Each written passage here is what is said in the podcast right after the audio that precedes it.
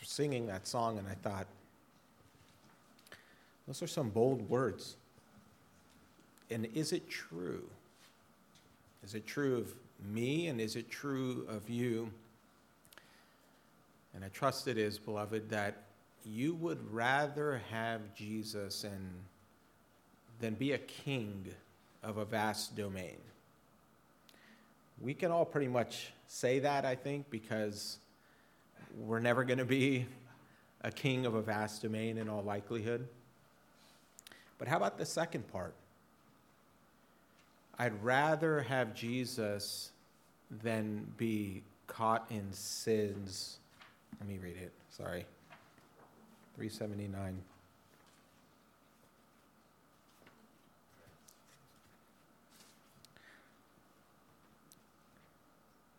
I'd rather have Jesus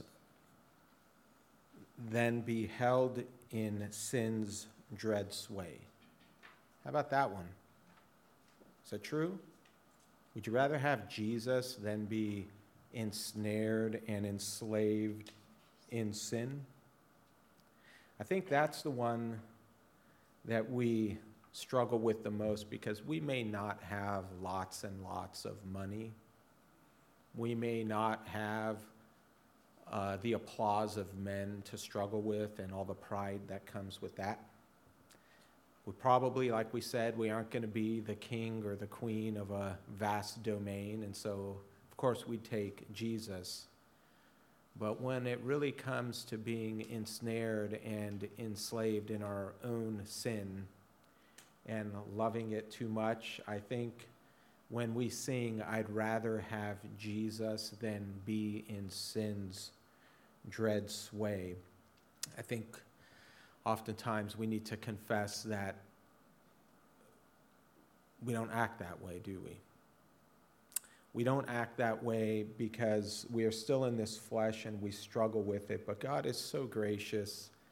He's so merciful. He's so forgiving, that he gives us Jesus, and he gave us Jesus when we were still enemies of Jesus. When we were still yet sinners, Christ shows his love for us and that he died for us. Isn't that good news? That is the best news, beloved. And we've seen God be gracious to Jonah throughout his ministry, even in the midst of his obedience. And so we want to conclude this morning looking at the book of Jonah in chapter 4.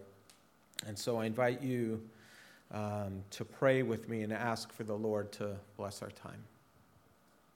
Father, we thank you for your word and for the hymns that have been given to us over the course of the history of your church, and that we could sing them and we can be encouraged by them. And as we prayed, Father, most importantly, you have given us your living word, and we have it before us, and we are able to read your word and what you would communicate to us. And we have been doing that, Father, over the last few weeks in the book of Jonah, and we have been strengthened and blessed by it, I trust. And I ask that even in this final chapter, that you would help us, Father, to hear, to accept the admonishment that is here, to be challenged by what is written, and ultimately that we would just find a great comfort and rest in you.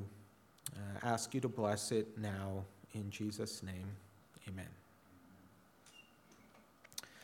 All right, so last week we saw how through the preaching of God's message, this is in Jonah 3, God transformed the city of Nineveh. A great Gentile city, as we saw, came to know and experience what Jonah and Israel had taken for granted, and that is that God is gracious and merciful, slow to anger, and abounding in steadfast love, and relenting from disaster. They had taken that for granted, Jonah and Israel, and now Nineveh got to experience that. Now that God acted in saving Nineveh, which is what he sent Jonah to proclaim that message, ultimately to redeem them, This city considered to be an enemy of Israel. The question now in chapter 4 is, how is Jonah going to respond to that? Had Jonah learned the lesson that God was trying to teach him, and had he taken it to heart? Outwardly, it appeared that he did, right? Because he went, even though he disobeyed. Outwardly, the second time around, Jonah obeyed, and he arose, and he went to Nineveh like God told him, and he preached the message there. But did the heart of Jonah line up with his outward behavior, and did it align with God's will? So did the outward line up with the inward? And the short answer is no, it didn't. In chapter 4, God is going to address the heart of his servant Jonah. Jonah had to learn to submit to God's word outwardly, as we all do. We are to be a different people, and our outward life should manifest a difference and a contrast to the world. There should be something different about the way we outwardly behave. We not in the sense of wearing funny-looking hats and funny-looking dresses and looking really peculiar and weird by our outside dress, but I'm talking just morally, the way we live, how we conduct ourselves, our manner of speech, our manner of way we entertain ourselves in the world. Like, all of these things should outwardly look different, and we should be obeying God's word. But that also needs to align with a heart from which those things flow. And in the case of Jonah, they didn't align. And so God is going to make sure that Jonah not only learns outward behavior to God's law, but he also needs to learn that true submission to God's sovereign will really begins in the heart, because it is the heart that God ultimately evaluates. The scripture says that in Genesis with Noah, that all man goes astray in their heart continually, right? Continually man goes astray in his heart. From the scriptures also say how from their youth, men go away in their heart. And Jesus addresses the heart repeatedly in his ministry, for it is out of the heart that evil and adulteries and fornications and such arise. The heart of man is desperately wicked. Who can know it? This is what God's word says about the heart of man. And when the Lord sent Samuel, you'll remember, to evaluate the sons of Jesse, to find a replacement for Saul, he sends him to choose a replacement, and Eliab comes before Samuel, one of the sons of Jesse, and Samuel looks at his appearance, and he thought, surely this is the man God has chosen. He looks outwardly. This has to be him, Eliab. But the Lord said to Samuel, do not look on his appearance or on the height of his stature, because I have rejected him. For the Lord sees not as man sees. Man looks on the outward appearance, but the Lord looks on the heart. And so ultimately, Samuel is sent to find David, whose God's word says David was a man after God's own heart, who will do all his will. So it's the heart that God cares about.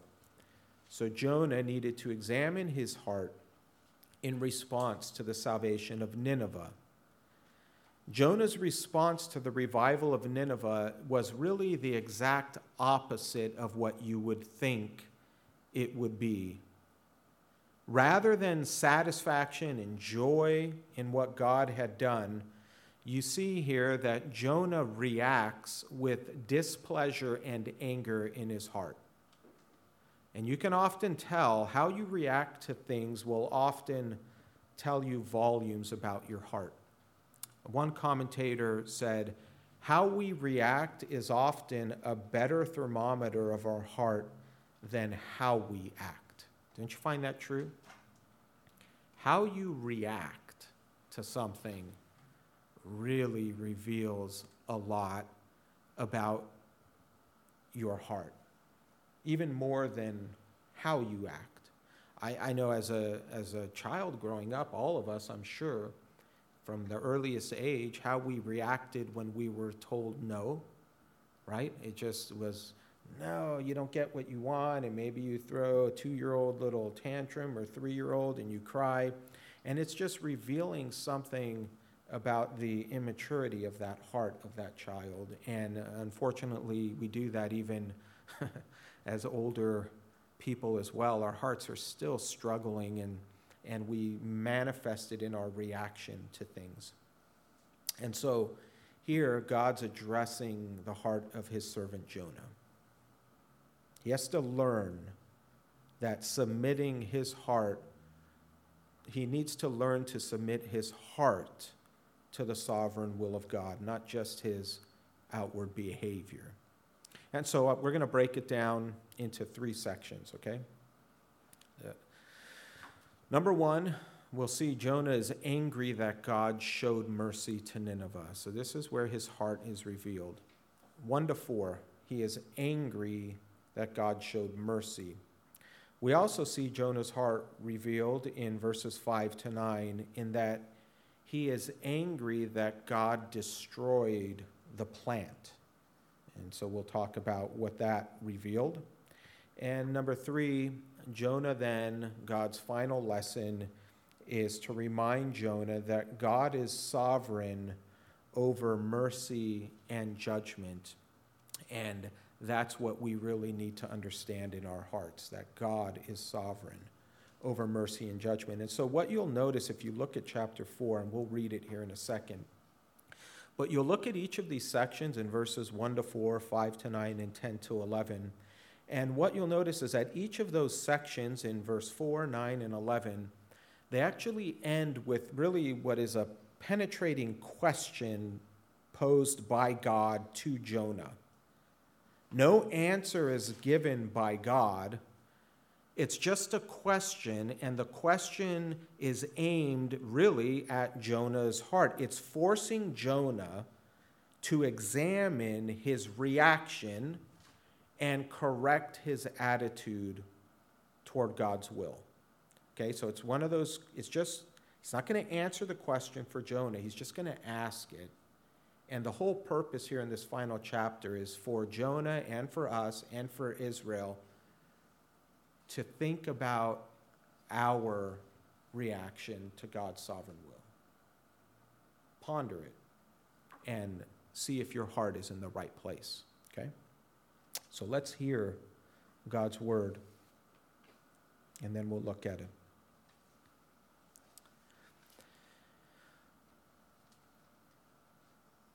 Chapter 3, verse 10. When God saw what they did, how they turned from their evil way, God relented of the disaster that he had said he would do to them, and he did not do it. But it displeased Jonah exceedingly, and he was angry. And he prayed to the Lord and said, "O Lord, is not this what I said when I was yet in my country? That is why I made haste to flee to Tarshish, for I knew that you are a gracious God and merciful, slow to anger and abounding in steadfast love and relenting from disaster. Therefore now, O Lord, please take my life from me, for it is better for me to die than to live." And the Lord said, "Do you do well to be angry?" Jonah went out of the city and sat to the east of the city and made a booth for himself there. He sat under it in the shade till he should see what would become of the city. Now the Lord God appointed a plant and made it come up over Jonah that it might be a shade over his head to save him from his discomfort. So Jonah was exceedingly glad because of the plant. But when dawn came up the next day, God appointed a worm that attacked the plant so that it withered. When the sun rose, God appointed a scorching east wind, and the sun beat down on the head of Jonah so that he was faint. And he asked that he might die and said, "It is better for me to die than to live." But God said to Jonah, "Do you do well to be angry for the plant?" And he said, "Yes, I do well to be angry enough to die." And the Lord said, "You pity the plant for which you did not labor, nor did you make it grow, which came into being in a night and perished in a night. And should not I pity Nineveh, that great city in which there are more than 120,000 persons who do not know their right hand from their left, and also much cattle?" Three penetrating questions. And let's explore them. The first one, he's addressing this heart issue of Jonah and his anger that God showed mercy to Nineveh. And we know that's the issue because verse 1 says, "It displeased Jonah exceedingly, and he was angry." So Nineveh repents of their sin, God relents from the disaster, and this really, really made Jonah exceedingly angry. Literally, the translation of the words are, "It was evil to Jonah, a great evil, and it burned to him." So Jonah is not just frustrated or discouraged by the outcome of his preaching. You could say Jonah is fuming with anger. Think of that emoji on your cell phone, all red-faced and the smoke blowing out of his nostrils, right? He's mad and he's angry. And you have to wonder, as Jonah is outwardly doing what God called him to do in that he's preaching, 40 days and Nineveh shall be overthrown, you have to wonder if secretly he hoped that the judgment of God would fall upon Nineveh in 40 days, right? So he's preaching, judgment is coming, but inwardly he's not preaching because he wants them to repent. He's preaching because he wants God's judgment to come in 40 days. He knows God is gracious and merciful. He knows God is slow to anger and abounding in steadfast love, and that God relents from disaster. But he knows that it could be otherwise for Nineveh, that they would actually experience that rather than his judgment. He knows he wants God not to act as God, but to act as Jonah wants him to act. Jonah wanted God to act in accordance with Jonah's will for God. I can't tell you how much sin is wrapped up in that thought. God, I want you to act according to my will for you. God, act in the way that I want you to act. Believe or do what I want you to do, serve me and my purposes, God. And this is Jonah struggling with this, and so he's angry. And so when the result comes, Jonah is unprepared to accept it because it's not the way he wanted it to go. So he's burning with anger. Nineveh repented and God relented. What a tragedy for Jonah. Jonah already tried to stop God from doing it. Remember, we saw that in chapter 1. He was afraid that God was going to save them. He didn't want God to have that freedom to show mercy. This is what he goes on to pray here in verse 2 of chapter 4. He prayed to the Lord and said, O Lord, is not this what I said when I was yet in my country? Apparently, he had expressed this fear to God the first time around while in Israel. And apparently, God already made his plan known to Jonah, because Jonah says, that is why I made haste to flee to Tarshish. For I knew that you are a gracious God and merciful, slow to anger and abounding in steadfast love and relenting from disaster. And so he had already talked about this to God, and God told him he's to go. And Jonah saying in this prayer here, this is exactly what I said, oh God, would happen. This is why I went to Tarshish. And we know that Jonah repented of that rebellion from chapter 2. And he submitted outwardly to God's will to go to Nineveh, but he still holds this unsubmissive attitude toward God's will for Nineveh. God didn't share the same anger toward Nineveh that Jonah had. And that was something Jonah had a hard time coming to terms with. He wanted God to judge them, but God determined to show them mercy. Now, if you want to turn there, you can, to Exodus 34, verse 6 to 9. I'm going to read it, but this is the passage that Jonah is quoting from. And this just makes it more clear that Jonah did not want to submit to the sovereignty of God to show mercy or judgment. And Jonah wanted it his way. And the reason I say that is because when you look at Exodus 34, verses 6 to 7, and you see the context, there's really two things that are being described here about God.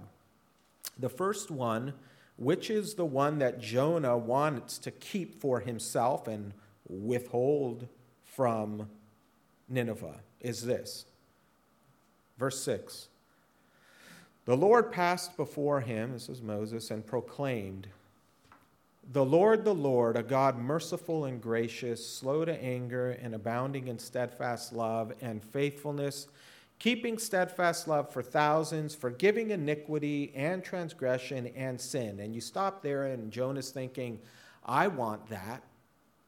I want that for myself. Israel has that for themselves. This is good. This is a good thing that God and who he is. But it's the second part of verse 7 that he wants for Nineveh. Because it also says of God, but who will by no means clear the guilty, visiting the iniquity of the fathers on the children and the children's children to the third and the fourth generation. And so Jonah is angry that God decided to apply the first part of forgiveness to Nineveh and withhold the second part from them. This is what is making Jonah so mad, that God would forgive, that God would have steadfast love for them, that God would show mercy and grace to these Ninevites, while God, you're also one who doesn't clear the guilty and visit the iniquity of the fathers on the children and the children's children to the third and the fourth generation. That is what you should have done to Nineveh, God. I'll take the first part. Give Nineveh the second part. This is his problem. So bothered by God's grace and mercy and sovereign will for Nineveh, that he actually says at the conclusion of his prayer in verse 3 back in Jonah 4, therefore now, O Lord, please take my life from me, for it is better for me to die than to live. Wow. Rather than seeing the character of God so awesomely displayed in the salvation of Nineveh, and God's mercy put on display, Jonah could not see past his own anger about it, that he would rather die than to live. He's so mad that he turns his anger against himself. This is how upset he is. God, if it's going to be like this, I'd rather just die. I can't make sense of the world anymore. It's not worth living. You show mercy where I think there should be judgment. God, where is justice in the world? I can't live like this. I mean, this is how mad he is. Now, it's tempting for us to look at Jonah's response here and condemn him for it. And I hear some of you like snickering when he says that, and I do the same thing. I'm like, wow, right? It's really tempting to look at Jonah and to say, man, this guy's off his hinges. He's angry at the salvation of people. And then we can say in our hearts, and we'd say, man, I would never respond that way. I would never be upset at the salvation of people. That's true. That's the right response. You shouldn't be. Neither should I. But let's show a little humility here in the sense of before we jump all over Jonah, I mean, just stop for a moment and consider what your response might be. Let's say if you were sent to preach the gospel to ISIS, Taliban, Al-Qaeda, a ruthless terrorist nation or a group of people who just the day before were raping, murdering, pillaging, and executing your fellow believers and your family through beheadings and all the stuff that goes with it. And God saves them. Or maybe God chooses to save a person, maybe not on a political level, but let's just say there's a person in your life that was abusive to you, harmful, mean, vindictive, angry, and the like, hurt you physically in some ways in the past, and God saves them. And now they repent of their sin against God, which includes sins committed against you. God forgives them, shows them mercy, shows them grace. They were your enemies, and now they are calling you family. And you will be sitting together with them at the table of the Lord and worshiping God as one in perfect unity and love forever. How might you respond? How might you feel in your heart about that? You might second guess God's sovereign decision and question whether they should have received the same mercy that you received. After all, look at all the wickedness they have done and how they were set on destroying me. And so we have a hard time grasping that kind of mercy and grace. We have a hard time thinking, how can God's grace be so glorious and so magnificent that it can reach down to save the most vilest sinner I personally know?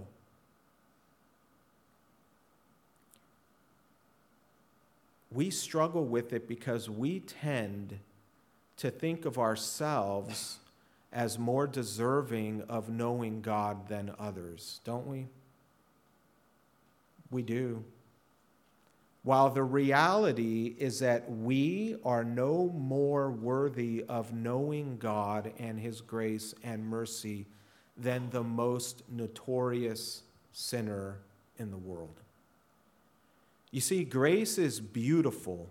It's a beautiful gospel truth that God does not give you what you deserve, and in fact, gives you what you don't deserve, grace and mercy. It's personally cherished by believers because it should be, it's rich.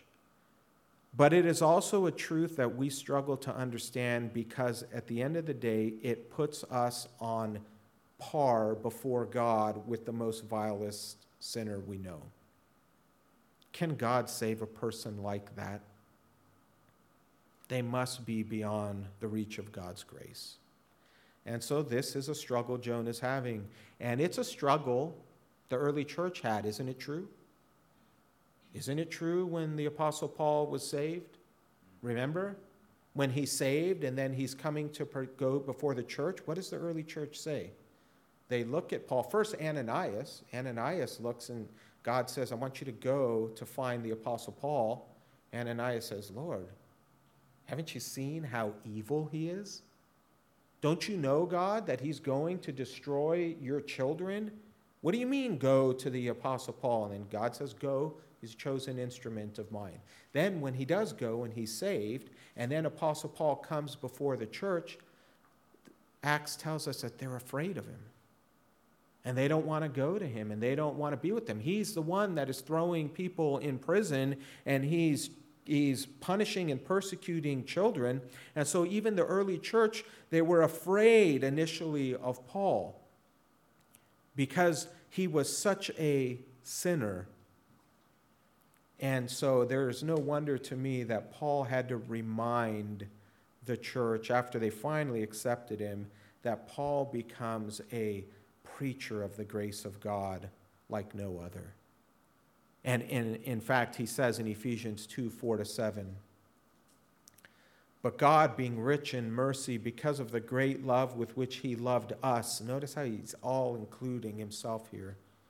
Even when we were dead in our trespasses and sin, made us alive together with Christ. By grace you have been saved, and raised us up with him and seated us with him in the heavenly places in Christ Jesus, so that in the coming ages he might show the immeasurable riches of his grace in kindness toward us in Christ Jesus. Paul is saying, we all need the grace of God, and I myself included, he says, the chief of sinners, he calls himself in another place.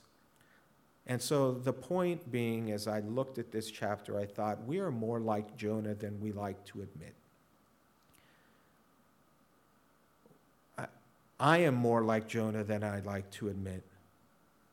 More self-righteous than I'd like to admit, more selfish, more unforgiving than I want to believe about myself. This is why we need to grow in the grace and the knowledge of the Lord Jesus Christ. And the good news is that God doesn't give up on Jonah or me or you, beloved. It is not better for you to die than to live, Jonah. And so you just need to understand my grace better and my wisdom in that I show it to whom I will. Take comfort in that, Jonah. And so Jonah, who still belongs to God, God now is going to reveal Jonah's heart to him so that he can see his sin and the foolishness of his anger. And he does that by posing this simple question. And the Lord said, do you do well to be angry? He's asking Jonah whether his own judgment on what has transpired was correct. Jonah, do you do well to be angry? Are you judging these things correctly, Jonah? And notice, again, no response on the part of Jonah. He's left silent. He has to reflect on his thoughts and judge his heart in these matters as we do. God does not need to defend his actions before man. It is man that needs to evaluate his response to what God has done.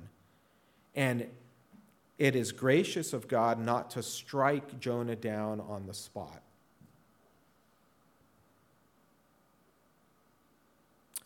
So many times we ourselves have been spared the judgment of God when we raise our voice, and he does that here for Jonah.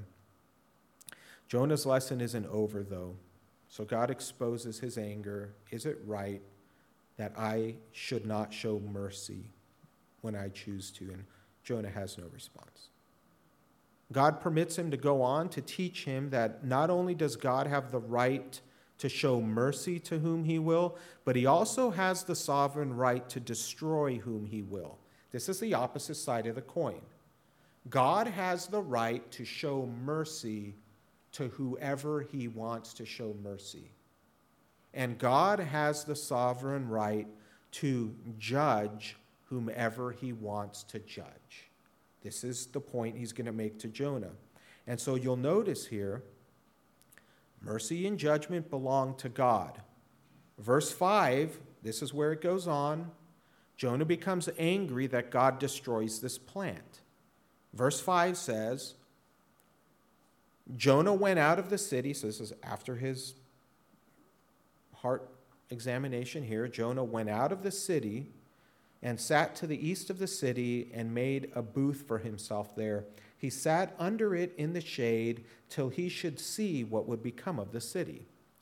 And so rather than staying in Nineveh and watching the transformation completely unfold, Jonah, he's done with his mission. He sets out of the city and he heads east and he makes his shelter, a booth probably like they would have made from the Feast of Booths in Leviticus 23, 40 to 42, a little hut made from limbs and branches, and Jonah sits under it in the shade, hoping against hope that God would change his mind. But it is becoming clear to Jonah as he sits in his little booth and watches Nineveh that things are changing.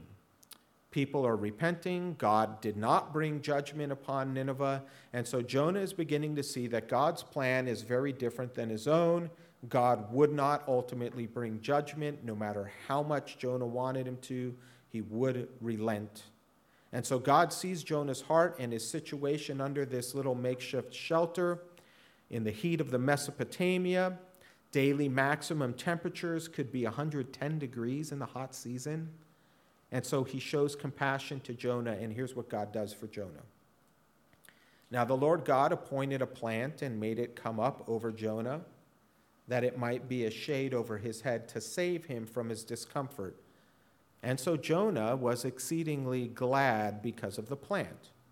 So we don't know what kind of plant it was. Ivy, castor oil, some say a gourd plant, which is like something that bears cucumbers, that type of plant, squash. In the end, it's not important. The point is here, you'll notice in verse 6, who appointed the plant? God did. The Lord God appointed this plant. The word that's used there for appointed is the same word used for God appointed the fish in chapter 1, verse 17. So God appointed the plant for Jonah in the same way as he appointed the fish. Now, the plant and the fish are what? Pictures of mercy, right? God appointed mercy for Jonah. This is God's doing. God was showing again compassion to Jonah, and Jonah's the grateful recipient of it. He didn't deserve this plant in this shade. He didn't deserve mercy from the heat any more than Nineveh deserved God's mercy. And so now here comes the lesson in verse 7.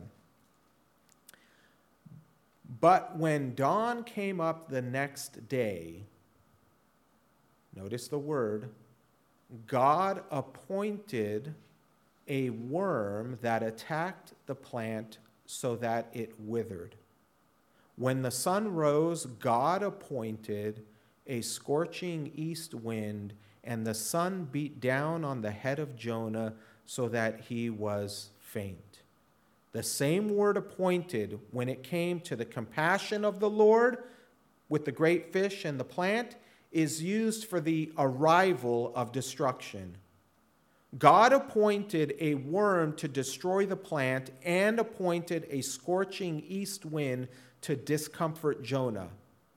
The destruction of the plant coupled with that east wind exposed Jonah to such extreme heat that it would prove unbearable for Jonah. You think about the Santa Ana winds here when it gets hot and the Santa Ana winds blow and everything just becomes dry. Well, when that wind would come over where it's a daily maximum average temperature of 110 degrees, it could reach 126 degrees by that heat blowing in. Here's how one guy I read describes the wind we're talking about here. He says, a scorching east wind is normally called a sirocco, which means east wind. And he says During the period of a sirocco, the temperature rises steeply, sometimes even climbing during the night, and it remains high, about 16 to 22 degrees above the average. At times, every scrap of moisture seems to be extracted from the air, so that one has the curious feeling that one's skin has been drawn much tighter than usual. Sirocco days are peculiarly, I can't say that word, trying to the temper, and tend to make even the mildest people irritable and fretful and to snap at one another for apparently no reason at all. Yes, that happens in the heat. I lived in Fresno for 6 years. I snapped a lot. It got so hot there. Anyway, so 110 degrees with the wind, 126 degrees. And so God is demonstrating to Jonah that not only is he free to show compassion and mercy, he is also free to destroy. God appointed the plant for mercy, and God could take the plant away for judgment. And so Jonah's response is the same as the first time. He asked that he might die and said, "It is better for me to die than to live." But God said to Jonah, "Do you do well to be angry for the plant?" See where God's going here with Jonah? Jonah, do you do well to be angry at mercy for Nineveh? Do you do well to be angry that now I've taken this plant away from you? Are you correct in your judgment of these things, Jonah? God doesn't need to defend himself. He just asks him the question. And this time, Jonah, maybe because of the heat, he responds and says, "Yes," you can imagine him in the heat, right? "Yes, I do well to be angry, angry enough to die." He wanted the mercy and compassion of God, but he couldn't accept that God is sovereign also over judgment. And so he becomes angry, and God became wrong in Jonah's eyes and how he handled things. Oh man, God is so patient. And so here now is the final lesson for Jonah in 10 to 11. It'll be much more quick here. Here is God now, having Jonah examine his heart about mercy and about God's judgment, sovereign over both. And now he's going to present Jonah with a little argument, and it's pretty simple. It's an argument for the lesser to the greater. And here's the argument, and I'll just walk you quickly through it. And the Lord said in verse 10, "You pity the plant for which you did not labor, nor did you make it grow, which came into being in a night and perished in a night.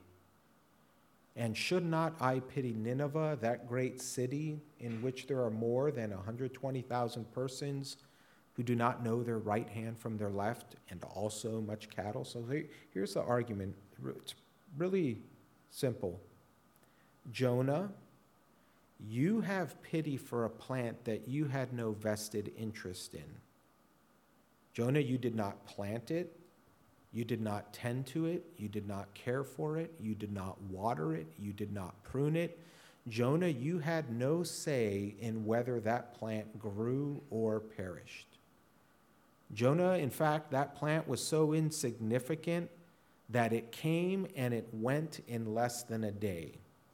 Very minimal thing, temporary, short-lived. And yet, Jonah, you pity the plant.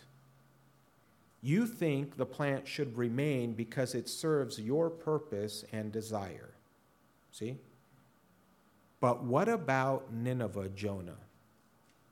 Nineveh, a city full of people and children, a city of souls that I have created and I have cared for, a city full of people who are created in my own image, as well as cattle, Jonah, What about the cattle?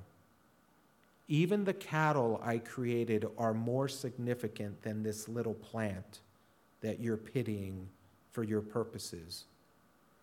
Should not I have pity on this great city if it serves my purposes and desire? Is it not my sovereign right, Jonah, to destroy and deliver as I see fit? Are you right in your anger toward Nineveh, Jonah? Jonah, can't you see that the inconsistency lies not with me, but with you? That's a humbling thought to consider, isn't it? When we bump up against God's sovereign will to show mercy or to show judgment, to save or to not to save, do you do well to be angry when it doesn't go your way? Ultimately, we don't know what Jonah's reaction or response was to God's questioning. But here's an interesting thing to remember about Jonah. Who is left with the final word in this book? God is. God is left with the final word, and that is how it should be.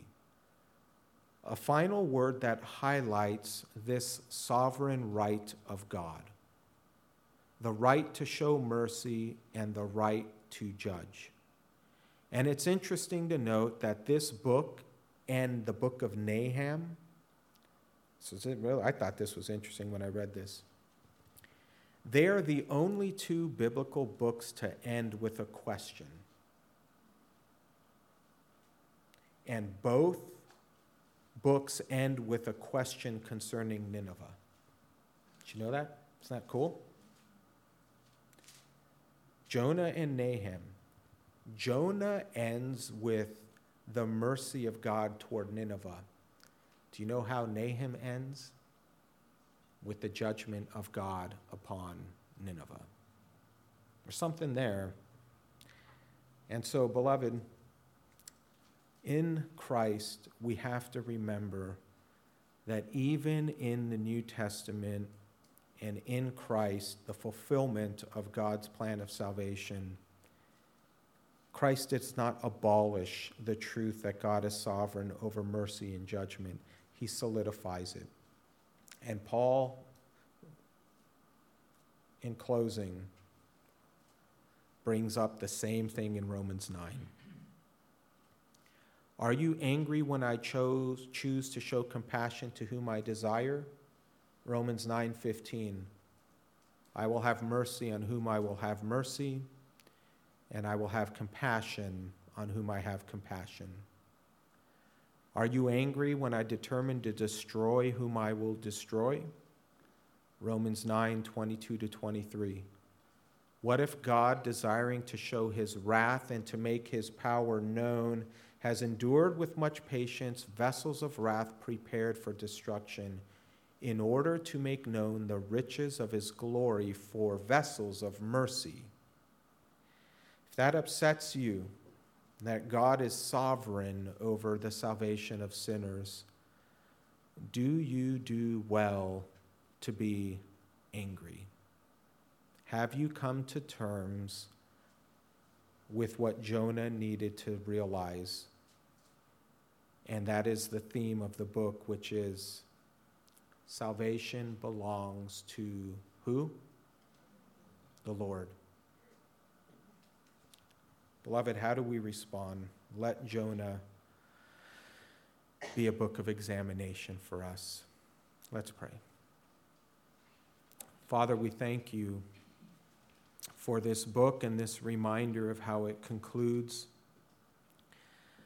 A reminder that you are a God of mercy and you are the God of judgment. That the salvation of sinners is in your hands, and we are no more deserving of your mercy and grace than our neighbor is. But you have shown us mercy freely of your own perfect sovereign will, And you have done that without any input from us. We did not demand or require mercy, but you showed it to us freely, and you removed judgment from us in Christ. And we thank you, Father, for showing us undeserving sinners that mercy. We also know, Father, that you do bring judgment on sinners according to your perfect plan as well, that even Judas was prepared for destruction, that you even raised up Pharaoh to judge him and to harden his heart as well. And you have done those things rightly. And we see many of our friends and sometimes even family perishing in unbelief.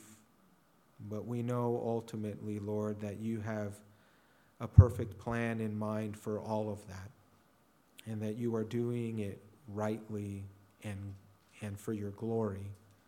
Some receive mercy as we have, as Nineveh did, as Jonah did, and some receive judgment. Help us to come to terms with that, Father, and not to be anxious in the midst of thinking about these things, but to remember in our heart that salvation belongs to you, and you have shown it to us most graciously. Help us, Father, also to demonstrate that mercy and compassion towards sinners as you save. Father, help us to go about in this world to faithfully proclaim the word that you have called us to proclaim, that you might do your work of salvation and even judgment. We thank you for Jonah and his example. We thank you for your love for us and your patience with us. We thank you, O God, that you are sovereign and that we need not fear, but we can rest in you and in your plan. We ask that you would bless this word in Jesus' name. Amen.